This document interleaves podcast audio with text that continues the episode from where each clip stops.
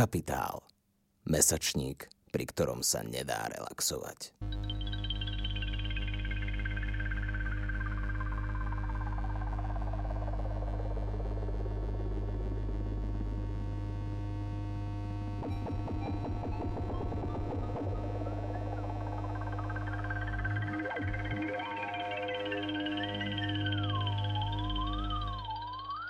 Moje meno je Milan Kuruc, som zakladateľom Združenia Pracujúca chudoba a v spolupráci s Kapitálom budem v podcaste Čistý príjem hovoriť so svojimi hostiami o tom, prečo majú mnohí slovenskí zamestnanci nevyhovujúce pracovné podmienky a ako z toho von.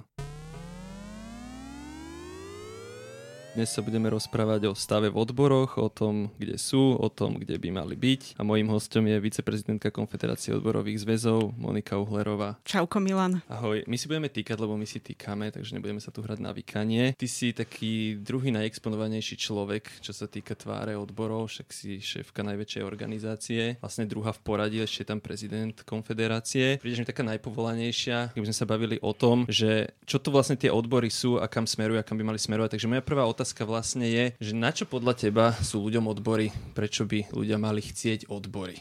Častokrát, alebo takmer stále som konfrontovaná takým názorom, že odbory sú úplne zbytočné, že je to nejaký pozostatok minulého režimu, že je to e, ešte socialistické e, zoskupenie ľudí, a že ľudí oberá len o členské príspevky a že ľudia len platia členské príspevky svojim funkcionárom a podobne. To sú jednoducho mýty okolo odborov. Verím tomu, že mnohí sa stretli aj e, s negatívnymi skúsenosťami E, s prácou alebo s prístupom volených predstaviteľov odborov a na základe toho aj negatívne vnímajú alebo hodnotia prácu odborov. Ale vo všeobecnosti e, sú odbory veľmi dobrou a užitočnou záležitosťou pre samotných zamestnancov. Prečo? prečo? No, nie je to nejaké abstraktné zoskupenie, že odbory sú niekto, ale e, práve odbory sú zoskupením zamestnancov a pracujúcich ktorí tie odbory tvoria. A ako v tých e, odboroch samotne fungujú, ako sa oni snažia presadiť svoje záujmy, svoje ciele, to, čo chcú, no tak tak nakoniec tá odborová organizácia funguje. A nemôžeme hodnotiť, alebo teda tvrdiť, že odbory je nejaký predseda odborovej organizácie, to sú odbory. Nie. Aj ten predseda alebo predsednička odborov vzíde z vôle tých pracujúcich, ktorí tú odborovú organizáciu tvoria. Áno, lebo to je vlastne veľmi silne demokratická Presne organizácia. Tak. Oni si vždy volia to vedenie, to nie je nejaký šéf, Presne čo tak. si najíma členov. Uh, paradoxne, odbory sú asi najviac zaťaženou inštitúciou dedičstva minulého režimu a napriek tomu by som povedala, že sú asi najsilnejšie postavené na de- demokratických princípoch, čiže na stavbe z dola, že v práve vôľa tých zamestnancov tvoriacich odborové organizácie sa prenáša až do tej vrcholovej úrovne. Čiže nie prezident, viceprezident alebo predseda odborového zväzu o všetkom rozhoduje, ale práve tá vôľa z dola sa prenáša smerom na vrch. Čiže aká je sila dole, alebo aké sú slabiny dole, tak potom sa to prenáša aj, aj smerom na vrch. Ak by som, prepačte, to skáčem, mohol uvieť dva príklady, čo mi k tomu napadajú, tak jeden je, že vlastne to sa týka aj teba ako viceprezidentky, že ty si tiež častokrát viazaná tým, čo chce členská základňa mm-hmm. a môže sa stať, že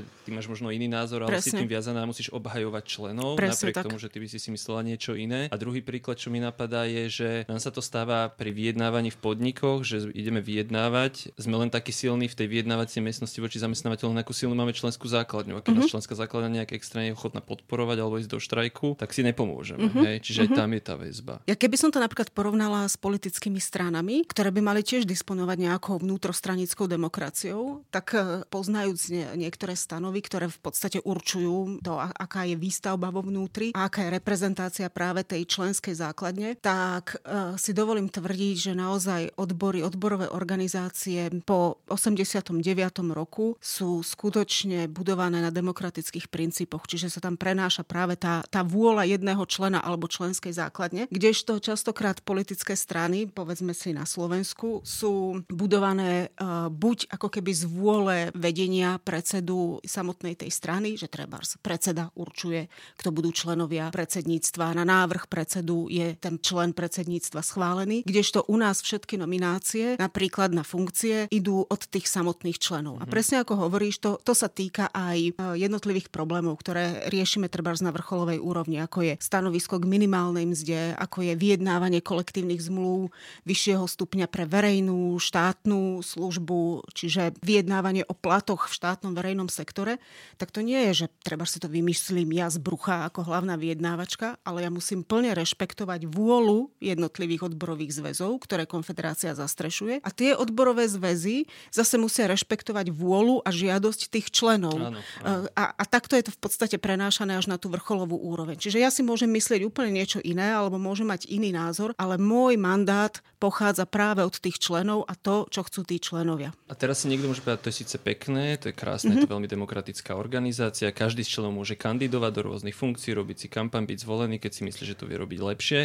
Ale teraz na čo to celé je? Akože prečo ten zamestnanec má chceť tie odbory, byť ich súčasťou, alebo chceť, aby v podniku dobre fungovali? Ako čo on z toho má? Uh-huh. Predstavte si situáciu, že zamestnanec chce mať zvýšený plat. Myslím, že to je taká ako asi najž- klasická požiadavka, alebo uh, myslím, že všetci sme nespokojní s platom a vždy vie, vieme si predstaviť ho mať aj vyšší. A išiel by sám za svojim nadriadeným, za svojou nadriadenou, že chce vyšší plat. No, myslím si, že tá, tá sila je práve na strane toho zamestnávateľa.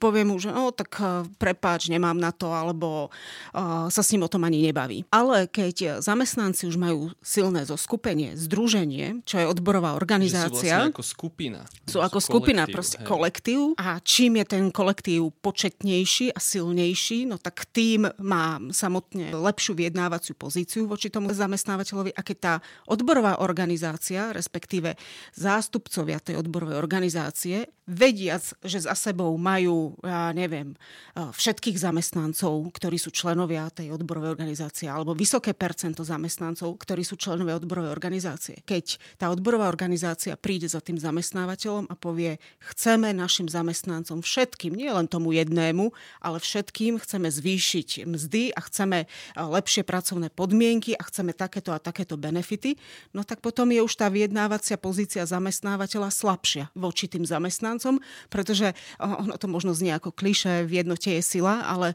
čím sú zamestnanci jednotnejší, odhodlanejší a teda silnejší čo do počtu, ale zároveň aj akcie schopní, že vedia zabojovať naozaj za tie svoje požiadavky, no tak tým je potom slabšia vyjednávacia sila na strane zamestnávateľa. Čiže k tomuto je dobrá odborová organizácia. Ja by som len doplnil, že presne, že potvrdzujem, že tá sila je v počtoch, asi perfektne podľa mňa odpovedala na to, keď niektorí, lebo tý, tá odborová organizácia vždy zastupuje všetkých zamestnancov, ano. aj nečlenov. Uh-huh. A mnohí tí nečlenovia si hovoria, že nevstúpim do odborov, keď to tí odbory vyjednajú, tak vlastne to platí aj na mňa ako nečlena, nebudem platiť a tie výhody sa na mňa budú vzťahovať. Lenže títo ľudia si neuvedomujú, že oni oslabujú tú odborovú organizáciu Presne tým, tak. že nie sú členovia a oni vedia vtedy vyjednať oveľa menej. Keby boli 90% a zamestnancov členmi, tak vyjednajú, majú úplne inú silu, vyjednajú úplne iné veci, než keď je tam 20% ľudí. Presne, je to, je to taká väčšiná dilema členovia odborov versus nečlenovia. V podstate tí nečlenovia odborov, tak tí sa len vezú. To je v podstate problém čierneho pasažiera, že odborová organizácia niečo niečo vyjedná, ale presne ako hovoríš, tie,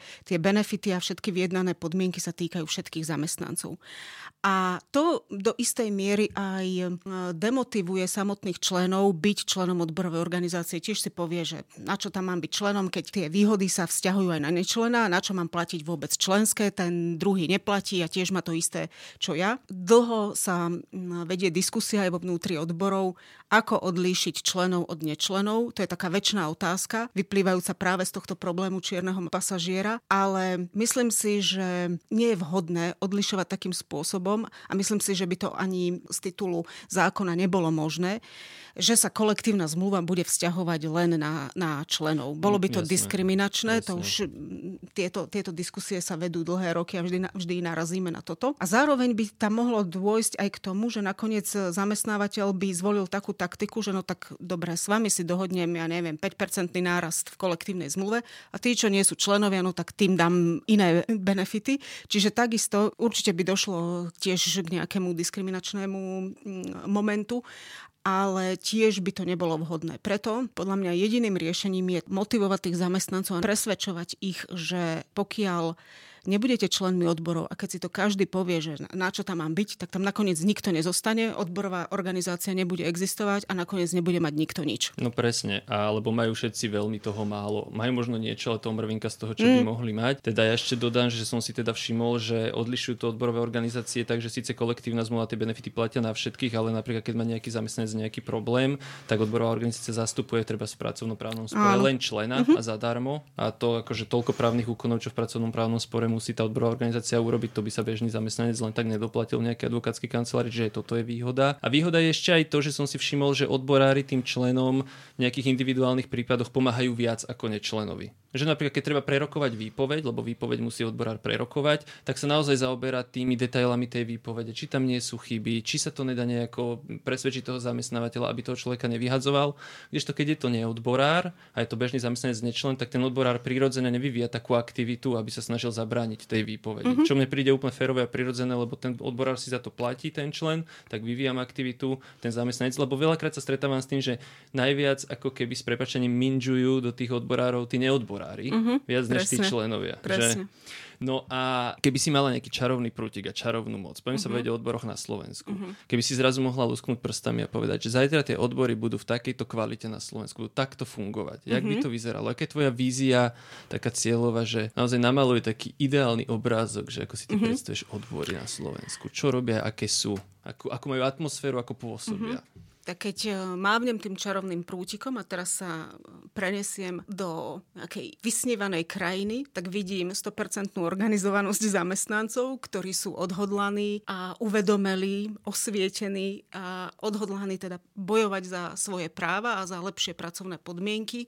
a za vyššie platy. A vidím odbory ako vo všeobecnosti, čiže nie jednotnú alebo samotnú odborovú organizáciu, ale odbory ako také, ako, ako hnutie. Vidím sexy hnutie, mm-hmm. ktoré je moderné, atraktívne, príťažlivé, je agenda seterom, dokáže vážne ovplyvňovať tvorbu a realizáciu verejných politik v krajine a smeruje krajinu naozaj k silnému sociálnemu štátu, k štátu blahobytu, kde ľudia radi a spokojne žijú a pracujú. To je ako keby si mi, teraz sa mi tak vykreslilo nejaké Norsko, Švedsko, vlastne nejaká áno. škandinávska krajina, alebo Dánsko, alebo mm. tak. My sa stále, ako celkovo, ako spoločnosť, eh, stále oháňame Škandináviou a škandinávskymi krajinami a, a krajinou blahobytu ale robíme všetko preto, aby sme sa mm-hmm. od Škandinávie vzdialili. Takže to, to ma tak trochu mrzí, že aj pred tými 30 rokmi sme nastúpili úplne iný trend, nie ten, aby sme sa uh, približovali k sociálnemu štátu typu Škandinávia, ale k, uh, úplne k inému typu sociálnej politiky. Jasné, no mňa by vlastne zaujímalo, že keď toto je to, ako by to malo vyzerať a kam by sme sa chceli dostať a vlastne tento, to, čo si povedala, príkladom je zahraničí to, že tamto aj odbory väčšinou tie vlády do tohoto dokopali, lebo spolupracovali s kadejakými lavicovými stranami alebo stranami pracujúcich alebo tak. Že porovnaní s touto víziou, ako tie odbory vyzerajú na Slovensku? Že kde sú tam tie rozdiely alebo tie obrovské priepasné mm-hmm. rozdiely, vymenujeme také tie najväčšie problémy, čo podľa teba,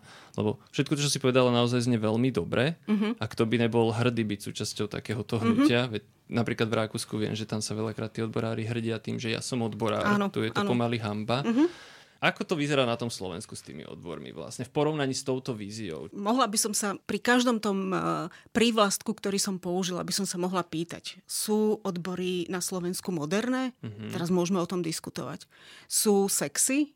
No, sám si povedal, že neviem, že či na Slovensku si t- e, mnoho ľudí povie, že som odborár alebo chcem byť odborár alebo odborárka. Keby to tak bolo, tak aj organizovanosť je zrejme na Slovensku aj vyššia. My sme na úrovni možno nejakých 12%, mm-hmm. čo je veľmi vzdialené od škandinávskych krajín. Tam sa to pohybuje okolo 65% odborovej organizovanosti. Je to síce pokles za posledných e, možno 30 rokov, ale stále je to tam dosť vysoké a stabilné číslo, čo sa týka samotnej odborovej organizovanosti. Takže to, že som teraz ja vyslovila nejakú víziu, že v tej, v tej mojej predstave sú odbory moderné, sexy, rešpektované a sú, nastolujú agendu, sú žiadané, tak to vychádza z toho, že si myslím, že ešte v tejto chvíli sme túto víziu nedosiahli, mm-hmm. ale máme možnosť na nej pracovať. Vždy tam je perspektíva sa rozhodnúť a pracovať na tom, aby sme sa k tej vízii minimálne priblížili, ak ju nenaplnili.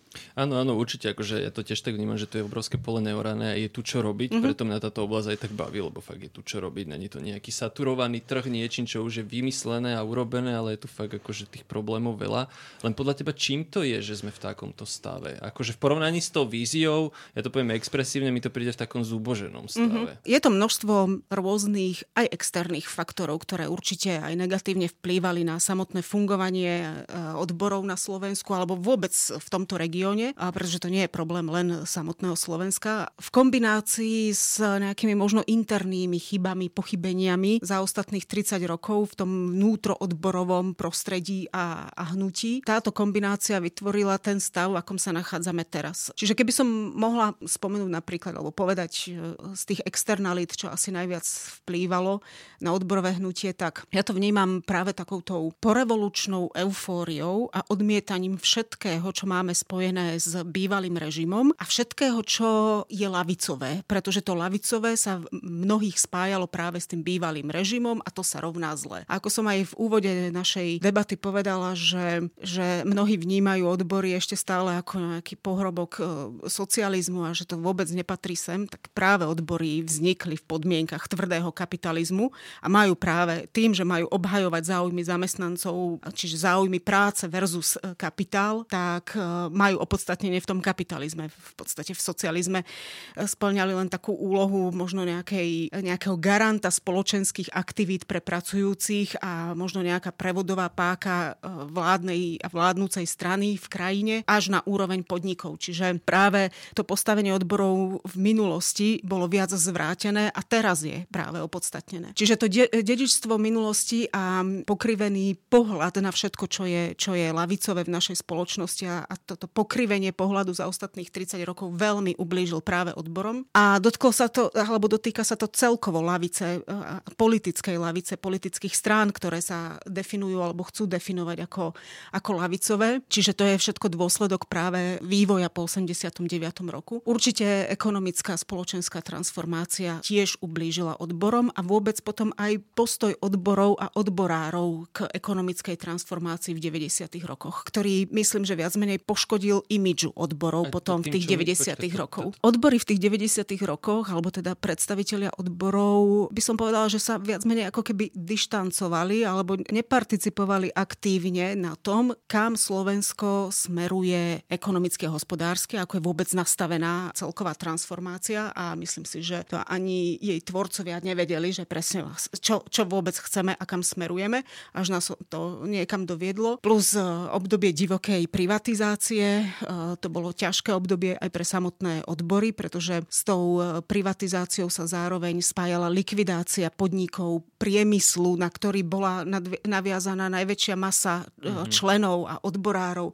Čiže s prepúšťaním rástla nezamestnanosť a zároveň aj veľký odliv členov e, zo samotných odborov. Čiže samotný proces transformácie a privatizácie, likvidácia tradičných odvetví priemyselných, kde sme mali vysokú mieru organizovanosti, takisto odbory oslabila aj organizačne, ale zároveň aj spoločensky a imidžovo. Mm-hmm. No áno, to mi, pri tomto mi napadá príklad Slovenska, lebo tam akože Slovensko je pre mňa veľmi zaujímavá krajina z pohľadu porovnávania si ekonomík a platov, lebo máme podobnú štruktúru hospodárstva, podobné HDP, ale majú vyššie platy a mzdy majú oveľa vyššie prerozdelenie vyprodukovanej hodnoty medzi zamestnancov a podniky, čiže viac ide zamestnancom než u nás. A tam som napríklad zachytil, keď som o Slovensku niečo študoval, takže v 90. rokoch tam odborári mali veľké slovo v tom, že čo sa bude ako rozpredávať, privatizovať, odsúhlasovali to, neodsúhlasovali to a tak ďalej a tak ďalej. Čiže nie som až taký expert na teda tú slovenskú ekonomickú históriu, ale mali tam v tomto veľké slovo a toto u nás úplne absentovalo. Dobre, že si spomenul Slovinsko, pretože to nadvezuje aj na to, čo hovorím, že práve Slovinsko si vybralo inú cestu tej mm-hmm. ekonomickej transformácie e, v 90. rokoch, na rozdiel od Slovenska, alebo teda e, tohto stredoeurópskeho priestoru. A vybralo si skôr cestu tú bližšiu k tomu sociálnemu štátu, ktorému sa my chceme priblížiť, ale zároveň sme si vybrali cestu silného ekonomického neoliberalizmu, čo je teda odklon práve od toho, čo by mali presadzovať odbory. Keď teda vieme, v akom stave dnes sme, vieme, kam by sme chceli smerovať, tak samozrejme čaká nás evidentne ešte dlhá mravenčia cesta a práca, ale čo sú také tie podľa teba také prvotné malé kroky alebo také baby steps, ktoré by sme mohli podniknúť už teraz a začať na nich intenzívne pracovať, aby sa tie odbory teda začali posúvať milovejšími krokmi dopredu, alebo aj menšími krokmi, neviem, mm-hmm. ale aby sa proste posúvali týmto smerom. Mm-hmm. Tá práca je dôležitá na samotnej úrovni samotných podnikov, mm-hmm. kde sú tí pracujúci, kde sú zamestnanci a kde, kde sú členovia, prípadne potenciálni členovia odborovej organizácie. Ale zároveň je dôležitá práca aj na tých e, vrcholových úrovniach jednotlivých odborových zväzov a prípadne konfederácie odborových zväzov. Sú to prepojené nádoby. Napríklad v otázke samotného imidžu. Ak mm-hmm. nám mhm. zlyháva tá základňa, tak nemôže poriadne fungovať ani samotná strecha, alebo, alebo nemôže stať strecha. A zase zároveň, ak, ak nám zateká cez strechu, tak potom aj e, na samotnej tej základni je problém a tečie do nej. Čiže je dôležité robiť tú mravenčiu prácu na samotnej základni. A čo to napríklad to, je? To podľa mňa je, alebo by malo byť náborová činnosť uh-huh. a organizovanie samotných zamestnancov. Ja by som bola rada, kebyže dosiahneme ideálny stav, že každý zamestnanec je uvedomelý a osvietený a hneď ako nastúpi do zamestnania, tak si povie, že a chcem byť aj odborovo organizovaný, pretože mám z toho takéto a takéto výhody. Nie mnohí si to takto uvedomia a preto je dôležité im vysvetľovať, ísť za nimi práve z pozície toho vedenia odborovej organizácie organizácie alebo už tých členov odborovej organizácie vysvetliť, ehm, rozprávať sa s tým zamestnancom, vysvetliť mu, prečo, prečo je dôležité e, vstúpiť do odborovej organizácie, odborovo sa organizovať. To je taká poctivá e, mravenčia práca práve tých hlavne predsedu alebo predsedničky odborovej organizácie alebo pre, teda predstaviteľov tej odborovej organizácie. Častokrát však vidím a viem a stretávam sa so sťažnosťami či už členov alebo bývalých členov odborov, že chýba komunikácia na úrovni tej odborovej organizácie. Že oni vlastne ani nevedia, že tá odborová organizácia tam existuje a že čo vôbec robí tá odborová organizácia. Sú častokrát sťažnosti, že tá odborová organizácia alebo predseda ťahá za jeden povraz so zamestnávateľom a že mu ide po ruke. A to všetko demotivuje e, ľudí vôbec sa odborovo organizovať a za, zaoberať sa odbormi. S týmto sa stretávam aj ja. Veľakrát sa stane, že máme takého odborára na Slovensku, ktorý ide zamestnávateľovi po ruke. To akože tam je kopec mm. ľudí v tých odboroch, vždy sa nájdú aj takíto.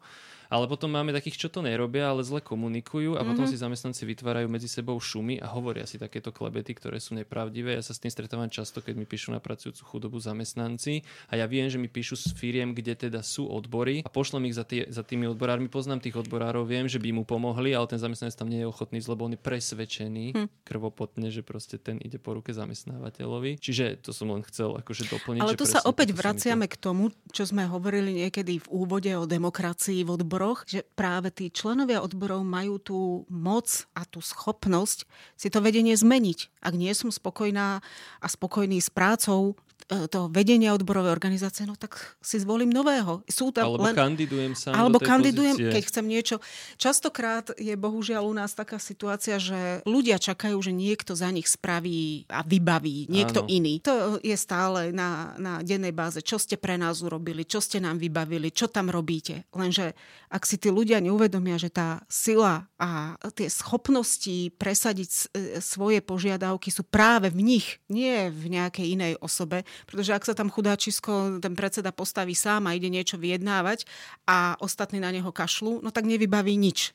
Ja len doplním, že ja som dosť hrozený z toho, že ja sa s týmto postojom, taký ten, volám to, že slovenský postoj, ale ja sa s tým stretávam dokonca vo výboroch odborárskych. Mm-hmm. To znamená, že celý výbor hádže všetku robotu na predsedu. Ty si uvoľnený z funkcie, ty nemusíš robiť, ty robíš naplno toho odborára, tak vybav to ty. Mm-hmm. Ale on tam má vo výbore nejakých kolegov, ktorí mu s tým majú pomáhať a on, on vyslovene sa na nich nemôže spolahnuť, lebo oni na neho hádžu všetku robotu. Mm-hmm. A to akože ja až teraz som si to všimol, že okrem toho, že to robia zamestnanci, ktorí častokrát len požadujú, požadujú, požadujú a nie sú ochotní preto nič urobiť, tak som si všimol, že aj odboroch samotných vo vedení to tak je, že často ten výbor hádže väčšinu práce na jedného človeka. Mm-hmm. A to mi príde ako, že katastrofálna situácia. Tu je dôležité okrem iného mať nielen schopných lídrov na čele odborových organizácií, zväzov až, až konfederácie, čiže na všetkých úrovniach odborov, a odhodlaných e, e, zamestnancov a členov odborov postaviť sa za tých, za tých svojich lídrov a kryť mu v podstate chrbát. Ale je veľmi dôležité mať aj silný odborný aparát. Čiže keď idete kolektívne vyjednávať, ten e, vyjednávací tím musí mať aj odborné argumenty. On nemôže prísť pred zamestnávateľa a búchať len do stola, my chceme vyššie platy. Aha. On musí vedieť aj odborne argumentovať, vyjednávať a disponovať aj tými vyjednávacími komunikačnými zručnosťami, presvedčovacími zručnosťami a schopnosťami. A tu je dôležité vzdelanie a vzdelávanie, ktoré malo silnú tradíciu v odboroch. Členovia odborov od tej najnižšej úrovne až po tú najvyššiu boli, boli vzdelávaní a mali by byť vzdelávaní. A zároveň aj nejaké odborné zázemie a profesionálne odborné kapacity na jednotlivých zväzoch, ktoré potom poskytujú servis na odborových organizáciách. Lenže ak je odborový zväz malý, že má málo členov, je finančne slabý, tak nemá ani financie na to, aby si mohol zaplatiť odborníkov, ekonómov, právnikov, ktorí by potom poskytovali servis priamo odborovým organizáciám. Áno, servis alebo aj prednášky a vzdelávanie, Áno. takéto veci. Napríklad teda ja zastupujem odborový zväz ECHOS, my robíme teda aj pracovné právo, vzdelávame tých odborárov, aj mm-hmm. ekonomiku, aj komunikáciu, ale zase sa napríklad boríme s tým, že nemôžeš vzdelať úplne každého, čiže ja by som napríklad najradšej vzdelal každého člena výboru, lebo potom ide na vzdelávanie napríklad predseda alebo podpredseda a tie informácie mu často dajú kadejakú takú sílu, sebavedomie, výzbroj, ako Áno. identifikovať problémy situácie, ako ich hneď riešiť, proste pomáha to tým ľuďom. Keby takto podľa mňa boli vzdelaní aj tí, tí bežní členovia výboru, tak aj oni by potom lebo keď už tie informácie máš, tak máš chuť aj riešiť tie mm-hmm. veci, lebo už vieš ako. Mi to príde, že neviem, kto mi to raz hovoril, že neviem, tuším v Rakúsku, alebo kde, že keď sa staneš odborárom, tak ideš na niekoľko týždňov na nejaké vzdelávanie, aby si proste vedela čo a ako. A tu je problém na Slovensku, akože zákonník práce ti dáva, že že zamestnávateľ je povinný ťa uvoľniť na vzdelávanie, ak si odborár, ale iba ak tomu nebráňa nejaké dôležité prevádzkové dôvody. No, mm-hmm. Zamestnávateľ si takmer vždy vymýšľa, že mu bráňa nejaké dôležité prevádzkové dôvody. Takže otázka je, že na jednej strane aj ten zákon trochu na to pamätá, aby sa tí odborári mohli vzdelávať, čo je aj v záujme zamestnávateľa, aby tam nemal nejakého hlupáka, čo mu tam búcha iba do stola, ale nejakého vzdelaného odborára. Ale otázka, že či vláda vlastne nejak pomáha uh, odborom. Hej, mm-hmm. povedzme teraz sú, súčasná, teraz sme pri súčasnej, máme tu rok a pol nejakú vládu, že máš pocit, že tá legislatíva je nejak ústretová k odborom, pomáha, pomáha sa vytvárať nejaké pravidla, ktoré im mm. uľahčovali život v tej firme, aby im zamestnávateľ tak nehádzal polena pod nohy. Čo si myslíš? Myslím si, že, že nie. Že táto vláda vôbec ani nepochopila význam odborov.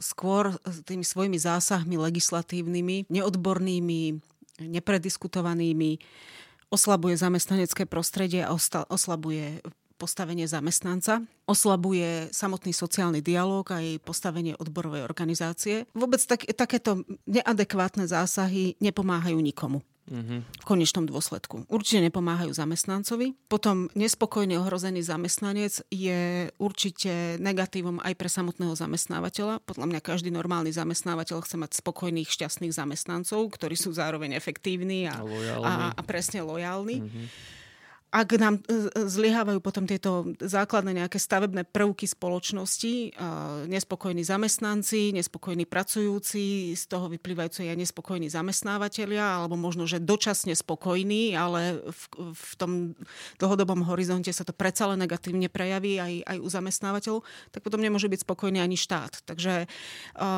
zbytočne vláda zasahuje a zasahovala negatívne do, do tohto prostredia zamestnaneckého a zbytočne oslabuje zamestnancov bez toho, aby to vôbec niekomu pomohlo.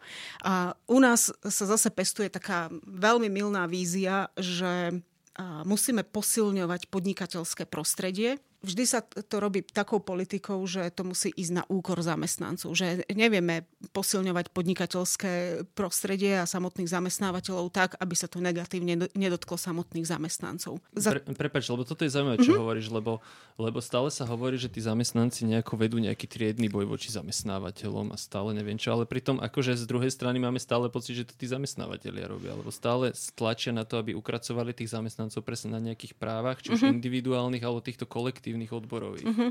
Takže potom akože kto tu vedie nejaký boj, veď akože ja keď som bol teraz nedávno na jednom školení, kde nám e, norský odborár toto mm-hmm. hovoril, tak on hovoril, že oni majú trošku iné poňatie toho sociálneho dialogu odborár versus zamestnávateľ, že oni vnímajú tie problémy, že sú, že tá firma čeli tým problémom spoločne, spoločne. Mhm. spolu so zamestnancami a hľadajú spoločné riešenie. Mm-hmm. Áno, niekedy sa aj akože vyslovene akoby pohádajú za dverami, keď uh, riešia tie benefity a zvyšovania platov, ale potom, keď sa neriešia tieto benefity, ale riešia sa dennodenné problémy, individuálne práva a tak, tak naozaj sa hľada spoločné riešenie. Mm-hmm. A to my sa stále hráme na dva tábory. Áno, ako, ako keby sme neustále potrebovali uh, pestovať nevyvážený stav medzi mm-hmm. zamestnancom a zamestnávateľom a mysliac si, že keď sa jednému e, darí, no tak tomu druhému sa automaticky musí nedariť. Hej. Čiže ak, ak zamestnanci majú, neviem, e, silné e, zákony, ktoré ich chránia, no tak automaticky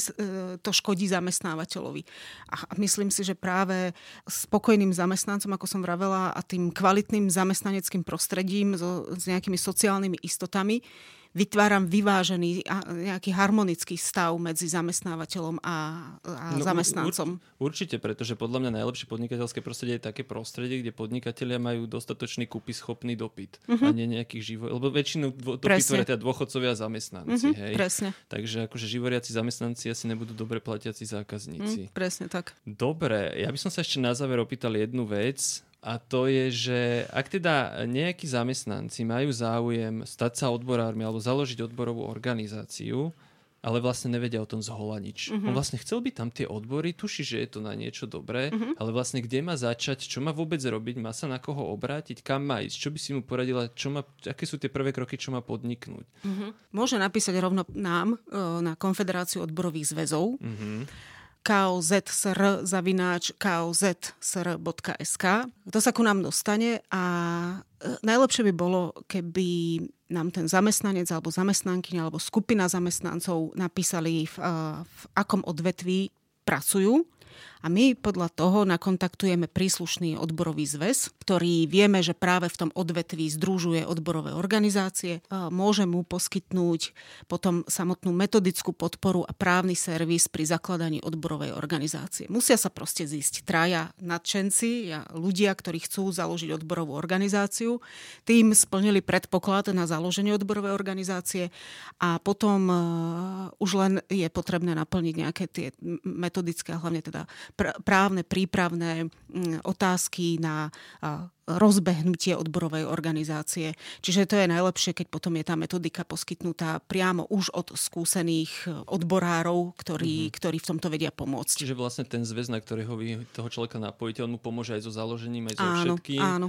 A ja teda ešte doplním, že takýto človek, ktorý proste založí odborovú organizáciu, je známy zamestnávateľ, musí sa prezradiť jeho meno tomu zamestnávateľovi, že teda ja som tu ten odborár hlavný, ten vedúci, ten predseda alebo podpredseda ale že zároveň oni sú chránení pred vyhodením, majú nejakú imunitu, zrazu mm-hmm. im začne. Mm-hmm. Hej, takže na to by mali pamätať a zároveň by mali tí ľudia pamätať na to, že tí bežní členovia odborovej organizácie sú pre zamestnávateľa neznámi a je to z hľadiska GDPR vysokocitlivý osobný údaj a neprezrádza sa členstvo v odboroch. Áno. To nám je iba to vedenie. Mm-hmm. Dobre, no ja myslím, že sme vyčerpali všetko. Ja ti veľmi pekne ďakujem, že si tu s nami bola. Na ja ďakujem našom... za pozvanie a za príjemnú debatu. A ja ďakujem. Ja som veľmi prekvapený, že jak nám to išlo rýchlo. Mm-hmm. Hej, takže niekedy na budúce. No, ja ešte by som aj pokračovala, tak sme sa rozbehli.